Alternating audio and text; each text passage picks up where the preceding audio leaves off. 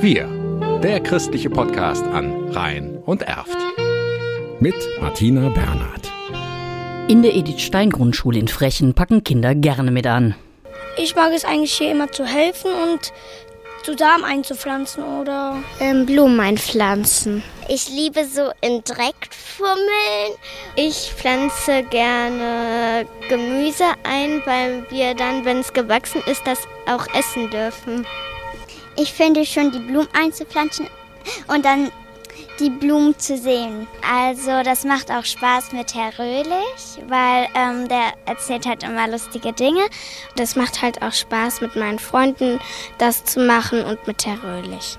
Bruno Röhlich heißt eigentlich Röhlig und ist Hausmeister in der Edith Stein Grundschule. Er ist ein leidenschaftlicher Gärtner und pflegt zusammen mit den Kindern ein Hochbeet auf dem Schulhof. Grob geschätzt zweimal acht Meter.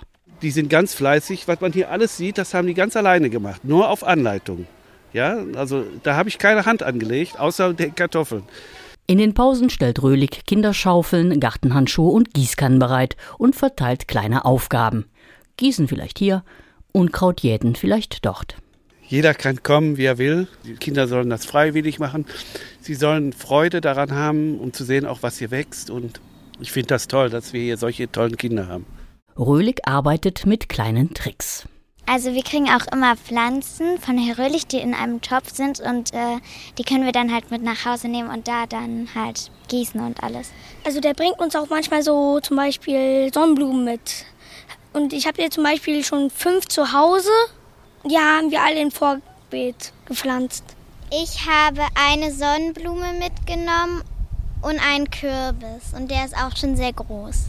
Das kleine Gartenparadies in der Edith Stein Grundschule ist im letzten Jahr vom Naturschutzbund als schmetterlingsfreundlicher Garten ausgezeichnet worden.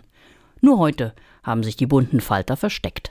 Wer hat eine Idee, wo die sein könnten? Zum Beispiel in die Lavendel. Also die Schmetterlinge sind hier eigentlich überall. Meistens sind die mehr in den Gräsern.